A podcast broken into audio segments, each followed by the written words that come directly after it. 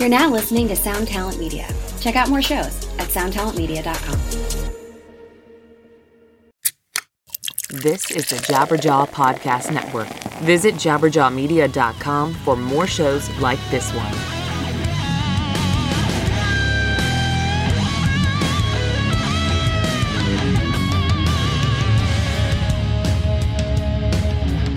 Hello and welcome to episode 55 of the Managemental Podcast, a weekly discussion on hot topics in the music biz for the up and comers, the brand newbies, the beginners, and aspiring rock stars of tomorrow. This podcast is propelled by your input and feedback, so please rate and review and leave us a comment on iTunes or wherever you listen to podcasts. I am your host, Mr. Blasko, and as always, I am joined by my good friend, the co host from the other coast, Mr. Mike Mowery. Hey, hey, hey, how's everything going? All good. So I figure we, maybe we uh, we guest name or we nickname this episode as the Sammy Hagar episode. he can't he can't drive 55. I like your style. You know, you've thrown me off. Once you quit, uh, once you quit pulling out the interesting quips, you know, based on my Instagram profile, feel like the entire dynamic has has changed here. Once I stop lurking and trolling you. In the last episode, we discussed the best time to begin touring. That was a really cool episode, so check it out if you haven't already. Today's episode is sponsored by our buddies at rockabilia.com. Go check them out for the awesomest collection of officially licensed band merch on the planet. Use our code PC Managemental and get 15, that's 15% off your entire order. This week, we have a special guest, our buddy Dave Cool from bandzoogle.com, and we talk about uh, band marketing and uh, importantly, why websites are so important to your marketing strategy. This is going to be killer, so let's get mental.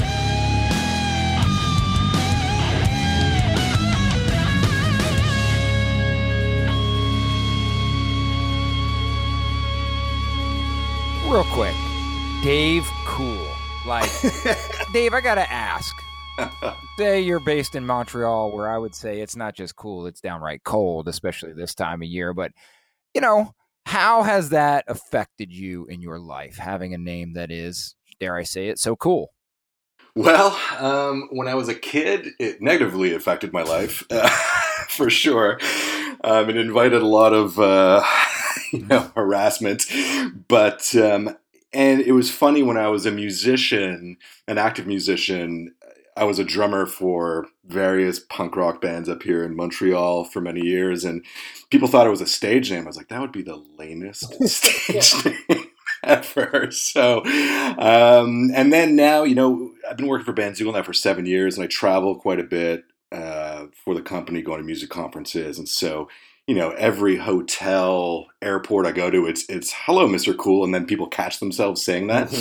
And it's it's you know it's hilarious. And for better or for worse people tend to remember who i am. So you know i guess that's a good thing but you know it, it's a daily thing no matter where i go. If it's corner store groceries whatever if i have to show id or hand in a credit card people are like wait what? That's pretty amazing. Any notable punk rock bands? You know blasko and i like to like to come from the underground uh, or actually i should say we both come from the underground uh, music scenes as well so any anyone of note no, not really. I mean, uh, a lot of just weekend warriors did some short tours, signed to some small, you know, indie labels up here in Quebec, but uh, nothing, nothing noteworthy that you guys would have heard about. Just all in the underground scene here in uh, Montreal, playing clubs and venues that uh, I wasn't legally allowed to be in.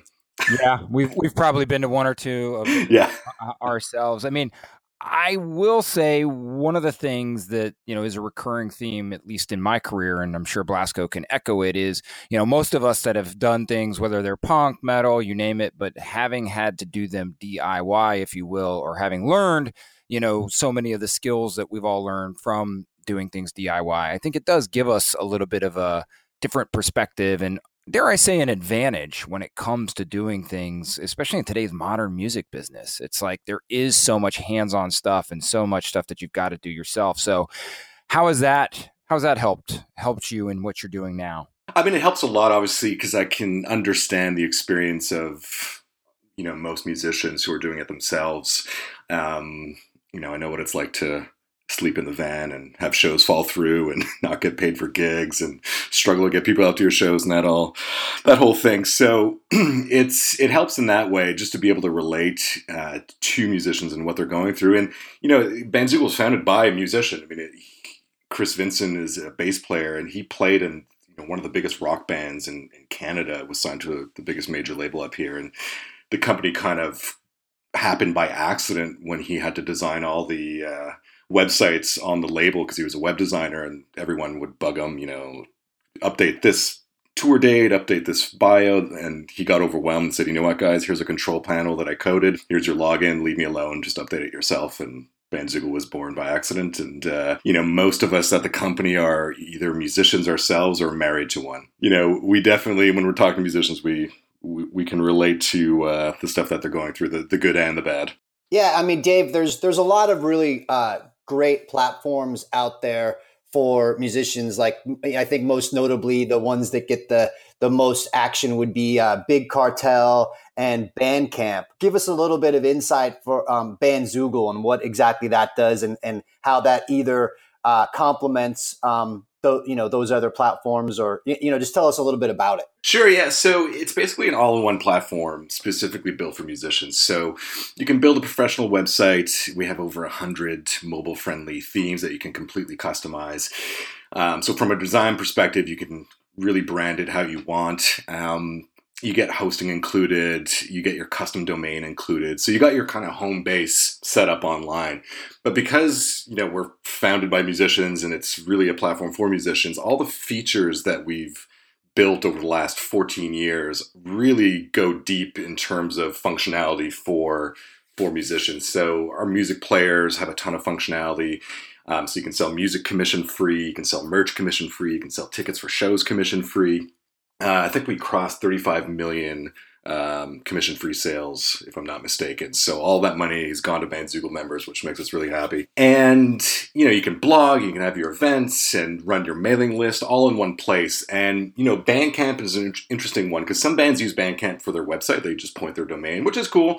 But the, you know, you're limited in terms of what you can do with your Bandcamp page. And we actually we're the only website platform that has an integration with Bandcamp. So rather than embedding your Bandcamp player on your website, you just put your link to your Bandcamp album and it imports the music, skins the player to match whatever theme and colors you have. So if you change your theme, change colors, the Bandcamp player will switch with it automatically, so it looks like it's been designed into the site. And so it's just an easier way, especially for record labels who have a lot of artists on their roster and they're building out websites. And if they don't want to re upload all their music, they could just, if they're already on Bandcamp, they just put the link to the albums and it immediately um, ports it onto their site. So that's one way we're complementary with Bandcamp and Big Cartel. You know, like we sell merch, you can sell merch through our store, commission free, but we don't do fulfillment. So that's a big difference. So it's more DIY oriented. So if you sell a T-shirt, you got to send that T-shirt. We don't take a cut of sales. That's the trade-off. But if, you, if you're selling merch through the store feature, you got to ship it out yourself. And we're just about to launch actually uh, an integration with Stripe for payments and Easy Post to make shipping a lot easier. So you can print labels set the um, the shipping totals with the different carriers, whether it's FedEx, UPS, you know, USPS, that whole thing. So we're we're trying to as our member base gets more savvy and are selling more, and, and you know, a lot of the new features we add to the platform are based on our member requests. So as more people are looking for more options uh, with e-commerce, we're you know constantly adding adding to that. So I would say that's that's how we differ. It's really an, more of an all-in-one where you get your website, your e-commerce, marketing, um, all built into uh, into one place. Right, and then as a destination, so you know here the way that we we run the podcast is, is I find an article usually like on Digital Music News or Hypebot or or somewhere associated with that, and then you know we kind of break it down and dissect it. So um, people listening should know that not only is Bandzoogle a, place where you can, you know, build your website and e-commerce platform, how, but however, you guys do have resources there, like this article that I found. And so it was uh, on bandzoogle.com on one of your blog posts. And it was uh, now, do you guys have in-house writers? I think this was a guest post by a girl named uh, Lisa Occhino, who I'm, I'm not familiar with or whatever. But is she a regular writer for you guys? Is this more of a guest post? She is actually, and she was the blog editor for Sonicbids for many years, and is now over at Soundfly, which is like a music education website. She's a, a brilliant writer, and um, you know the blog, the Bandzoogle blog. I appreciate you guys checking out the blog. it, it is my baby at the company. I for the first six years when I was working for Bandzoogle, I was hired initially to write blog posts because I'd been doing a lot of writing and releasing ebooks on my own, and um, I wrote over 500 blog posts myself those first five ish years. And now I edit the blogs. So we have internal writers. So that's usually our some of our staff when it anything related to website best practices, design tips, things like that, we do internally. And for the more marketing advice, um, there's a bunch of freelance writers that we work with, um, depending on you know what their knowledge is or their skills are. I'll you know I'll assign posts to different people um, to get the best you know article possible on that subject. So you know we have regular writers like Lisa, and then we have some one-offs depending on the subject. And you know we're talking to musicians of all genres, so we've got you know writers who specialize for beat producers or for DJs or you know singer songwriters that kind of thing. So it's uh, it's a lot of fun. It's it's we put a lot of time and energy into that blog and release you know three to four posts every week. We've got free ebooks on the blog page, free webinars. Um, so music education is a big big part of what we do um, as a company. That's awesome. And so uh, anyway, so this post is uh, we'll include the link in the show notes as usual. Um, it was titled 13 Essential Marketing Strategies. I did, however, whittle it down to the what I figure to be the uh, top three most important. So uh, we'll break those down today. Number one, use your email newsletter. Your email list as an incredibly valuable direct line to your most dedicated fans. You have no control over Facebook's ever changing newsfeed algorithm but you can always use your newsletter to reach the people who want to hear from you the most. So um, I subscribe to newsletters. I think news, uh, you know, building your email list is uber important uh, in this day and age, especially given the scope of the the new Facebook algorithms and it's se- seemingly the um, Instagram algorithms that seem to be changing on a, on a regular basis as well. I also think the idea of doing text marketing, even though that's a, a little bit more expensive, I feel like that is a, a good thing to dig into get, if you have that kind of fan base. Um, but what, what's your guys' thoughts on uh, ha- bands having newsletters? Yeah, let me let me hop in here first, and uh, you know, did you say texting as well? Blasko? I did, yes. Yeah, because that's one of the things that's so interesting to me as the demographics change, and you know, Dave, so much of what Blasko and I are doing here is targeting developing artists, which, you know, doesn't mean that they have to be young, but typically does mean that they're young and oftentimes means that they've got a younger fan base. And just from even working with our own clients, I find that most of the people in their 20s, I can get them on text much quicker than I can get them on email.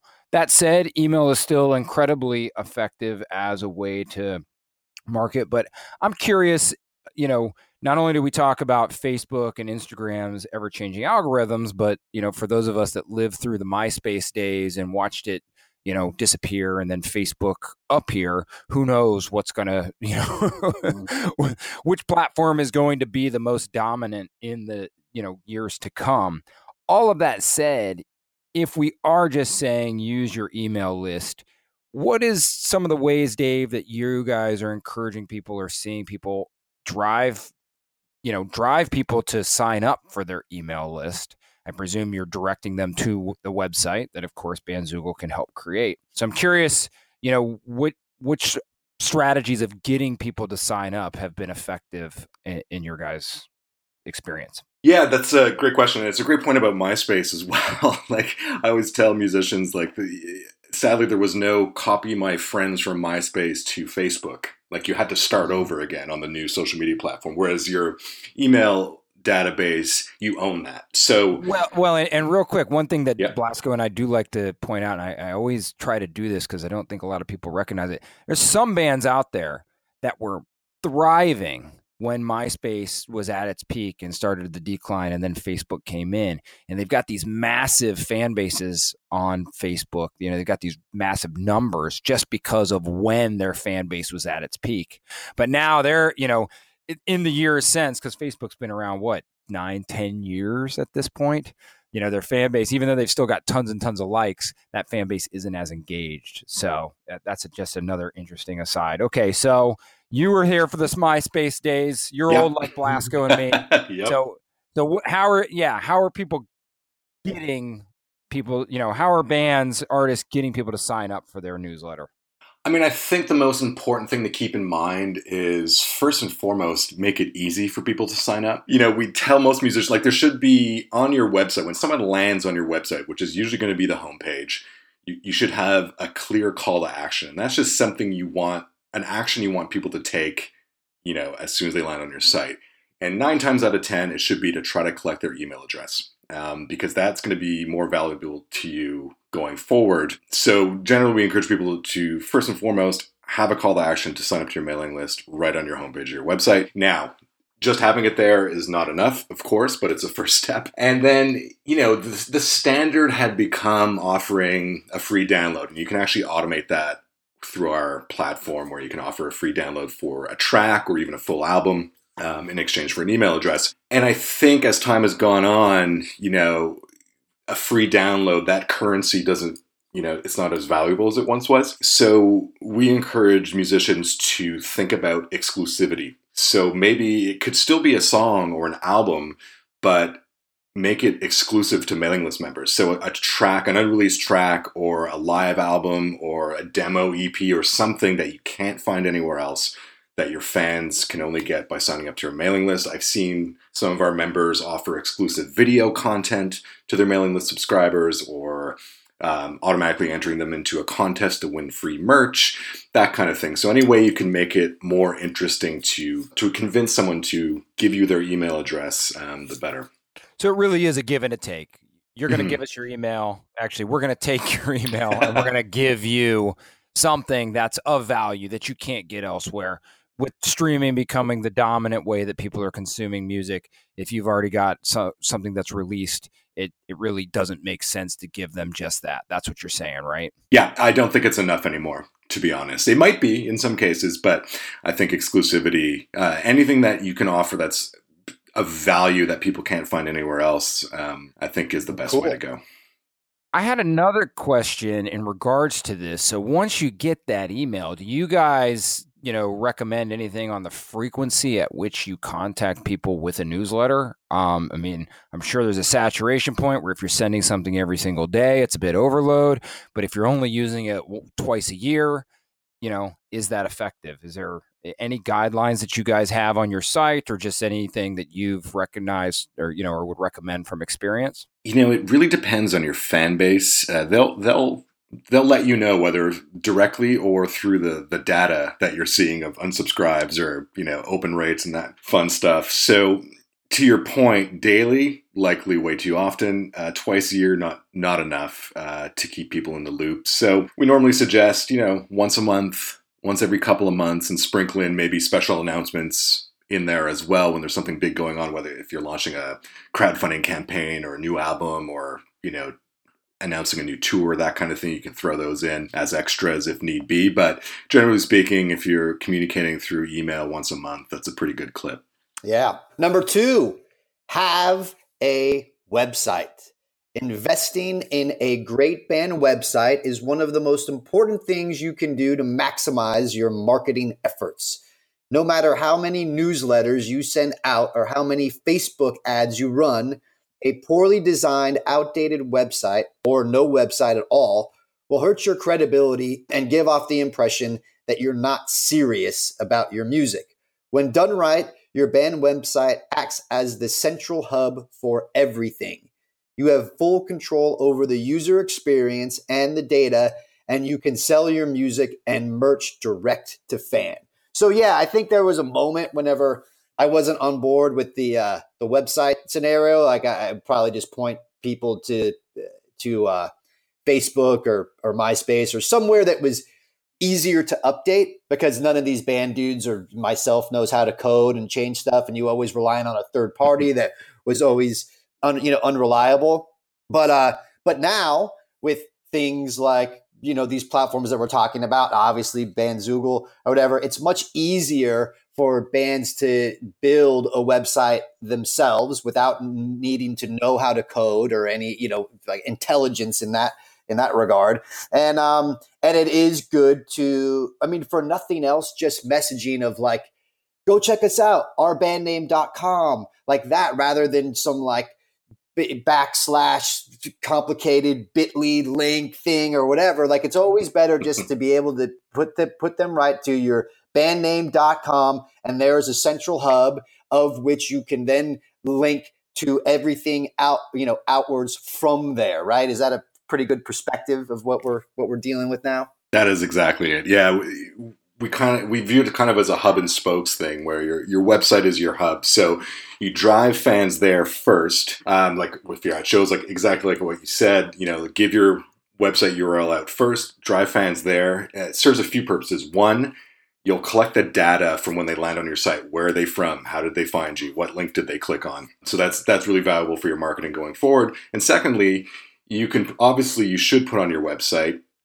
which social media platforms that you're active on. Don't put every link to every social media platform you've ever been on.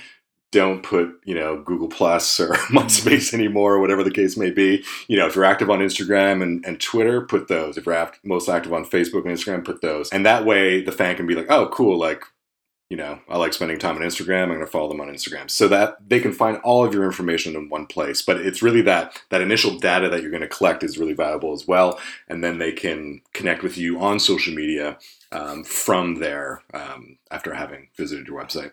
And so, if an artist comes to a Bandzoogle uh, developed or hosted um, website, how easy is it for somebody to get access to that data? And you know do you guys have some tools and and tips that you know some best practices in regards to what to do with that data? Because what i find you know even myself as blasko mentions i mean we're managers you know but as we all know or at least as blasko and i know you know managers kind of have to do everything or at least you know try to oversee everything. And sometimes it's like okay great we've got this place, we've got a website set up, we're able to collect this data. Now, what do we do with it?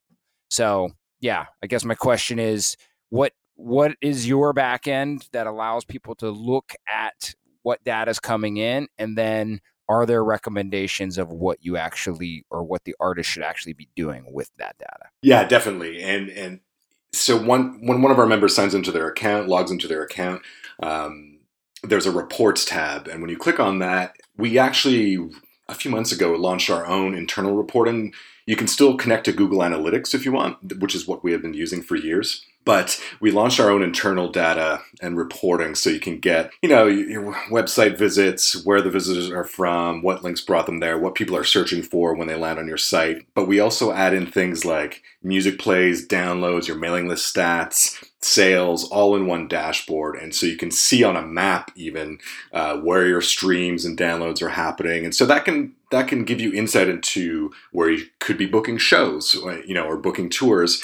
And so in that reports dashboard we do link out to some articles for each section. Just be like either how to drive more plays or more traffic or what to do with that data you know once you're once you're looking at it. Cool. One other question that i have because you know as we dig more and more into this stuff not only on this podcast but in our careers you know i hear things like a facebook pixel that people mm. embed into their websites um, and i believe there's other types of pixels as well. Is that something that you guys are are incorporating or is that an add-on that somebody would have to do uh, separate from your platform? So that's a great question. It's one we've been getting more and more often as bands realize we're talking about the algorithms before you know. It's it's kind of pay to play now on facebook. And so when you're running boosted posts or, or facebook ads you want to drive them somewhere so you need that facebook pixel. So it is on the way i would say probably not in a matter of weeks but within the next couple of months um, artists will be able to embed their facebook pixel into the store so that to be able to track more directly um, those Facebook campaigns and whether they converted. So it's it is on the way. Cool. And for all you listeners out there, if that's over your head, it's totally fine. It's still probably a little bit even over my head.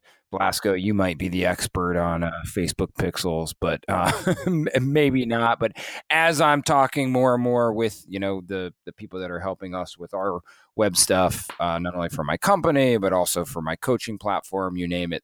These are the types of conversations that we're having. So I thought I would ask because I I am finding yes, people want that that insight. Just as you're able to provide them data for people coming to their site, you want to be able to target it specifically to you know those platforms like Facebook. So yes, uh, the final number three: engage your fans. As you've read through these strategies, you've probably gathered by this point that it all really boils down to this build genuine relationships that turn your casual fans into devoted super fans, and they'll supplement all of your efforts with the most powerful marketing of all word of mouth. It obviously requires consistent hard work to engage and nurture your fans, but those super fans are the key to building a legitimate, long lasting music career. And I couldn't agree more. This is very well said. Um, what types of strategies, from your perspective, Dave, can um, you know, it's it's one thing saying that you need to turn your casual fans into super fans, but what strategies from your perspective can actually make that uh, transition occur?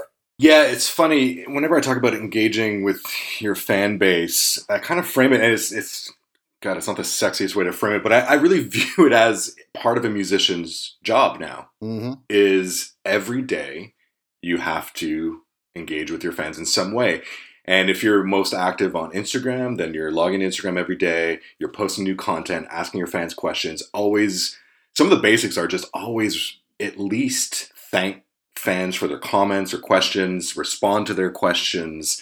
Um, you know, fans, chances are they're following a bunch of different artists and bands online. And if one of them is always consistently posting content and responding to your questions or acknowledging you, you know, that's that's probably going to make your day.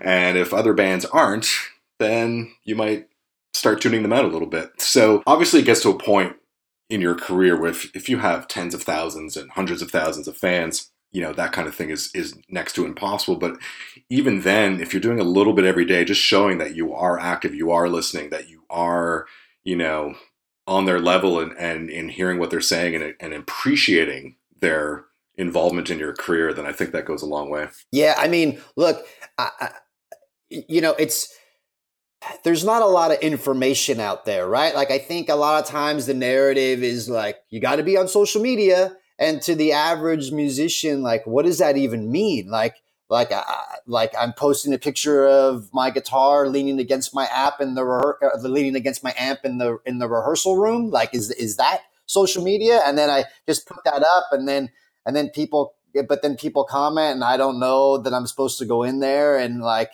comment back and and, and create engagement and, and conversations like like you know what i mean? I, I, feel like there's just like a lack of information and people are out there trying to figure it out for themselves.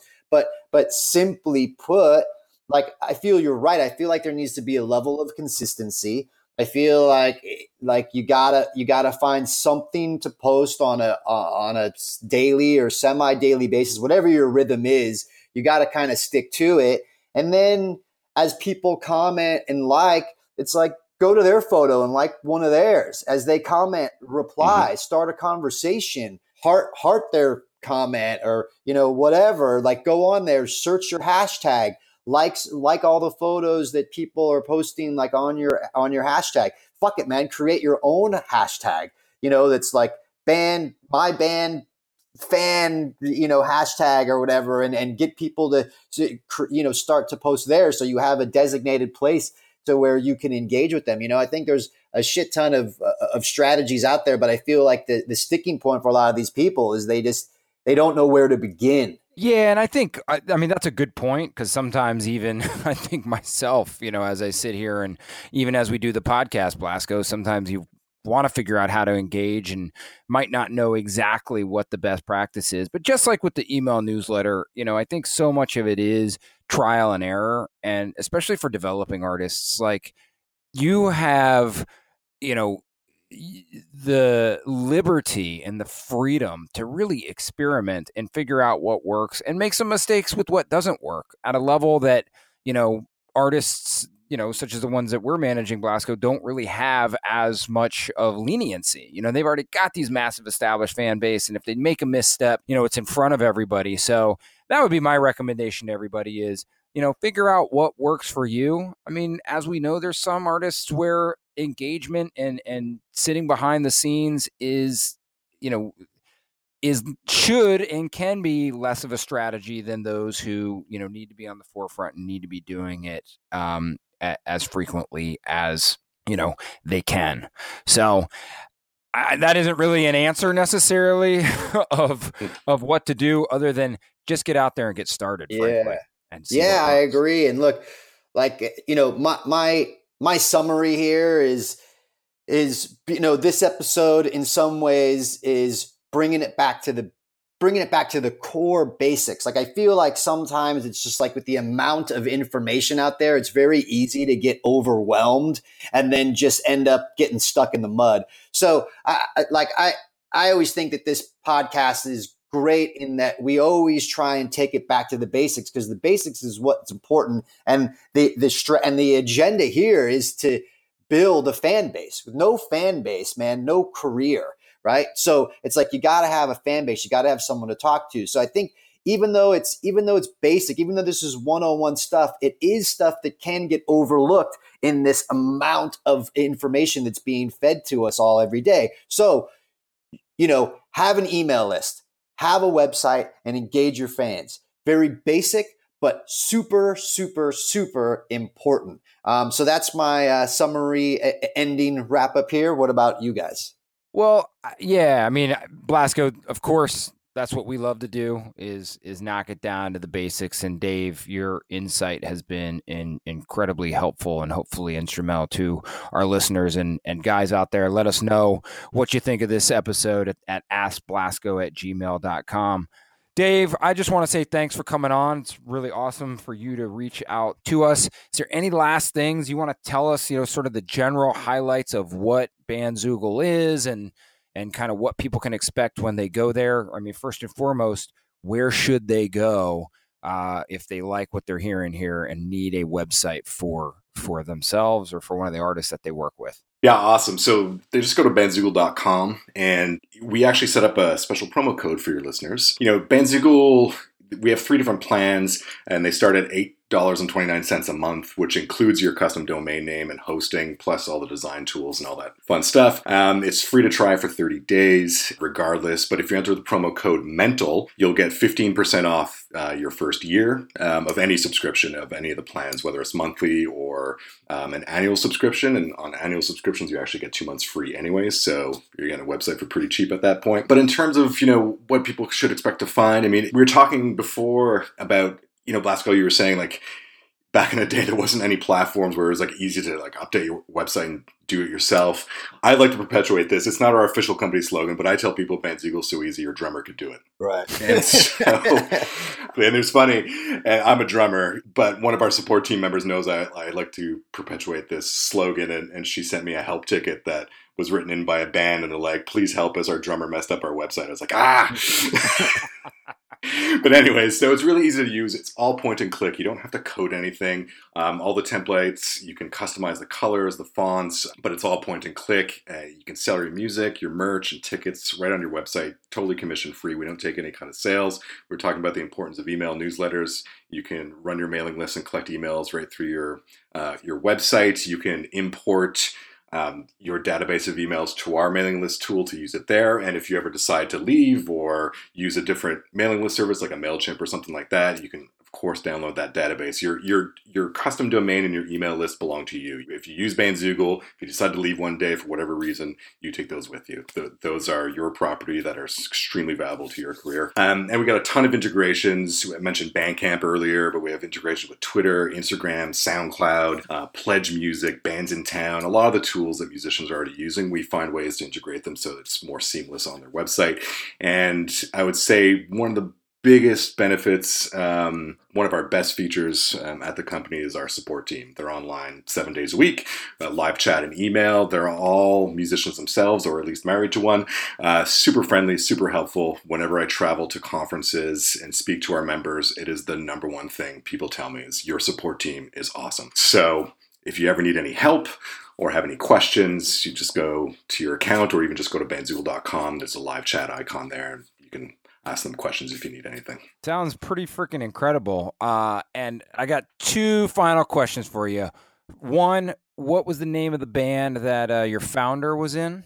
Rubberman. Rubberman, not one that I'm familiar with, but uh, as we all know, there's plenty of acts that are massive in Canada and never have success. Well, you guys may have heard of the singer for that band was Jonas, who still has a solo career of some note up here in Canada, but um, we can't see one another, but we're nodding our head in unison. No, like, yeah. uh-huh, sure, like, yeah, sure, Dave. Cool, Yeah. we, we feel you. And uh, last but not least, I know you've you've been there. It sounds like about half the time that the company's been around. But what the heck is a Zoogle? Where did that come from?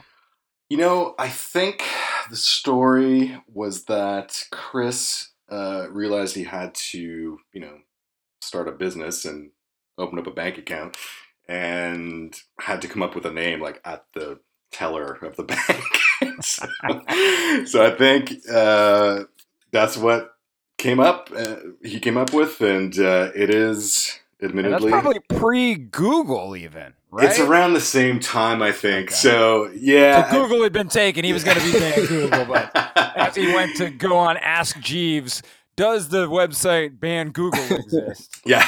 And uh, exactly. So it's a bit of a you know a funny name, but uh, you know we've been around for 14 years, and and you know a lot of our competitors out there. I mean, two of our biggest ones both took out Super Bowl ads last weekend. I mean, we're a independently run and owned company. You know, from the start, have never taken any you know venture capitalist funding or anything like that. So we're we're kind of a DIY music tech company. Yeah.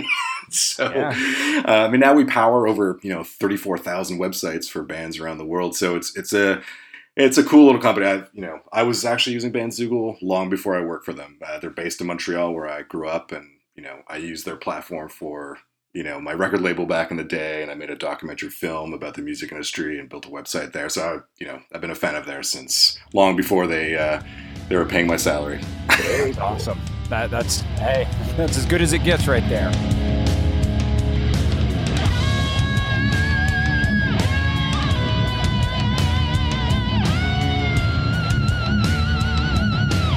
Awesome. Well, folks, that concludes episode 55, the Sammy Hagar episode. Thank you for tuning in. Thanks to Dave Cool for joining us.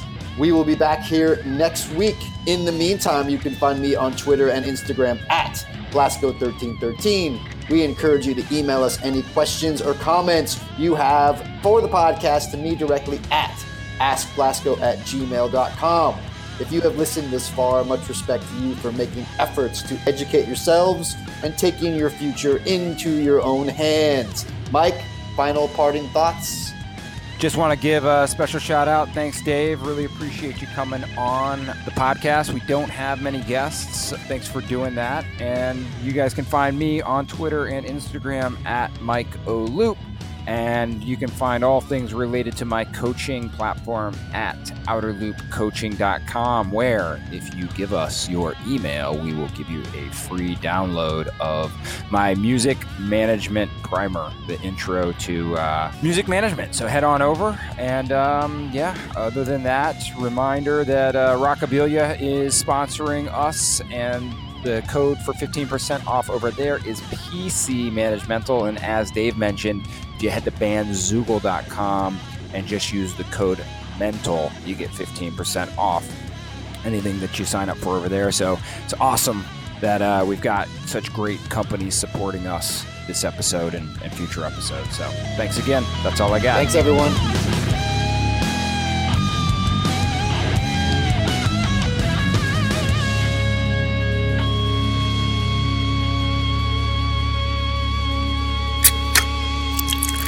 This is the Jabberjaw Podcast Network.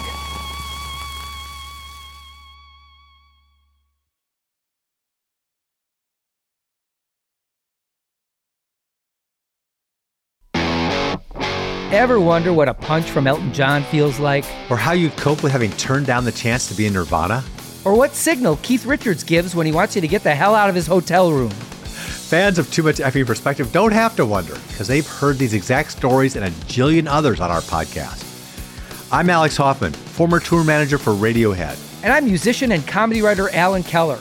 On the TMEP show, we get guests like Nancy Wilson from Heart, Jeremiah Fraites from the Lumineers, and Modern Family's Julie Bowen to tell us things they may have only shared with their therapist, clergy, or a TMZ stringer.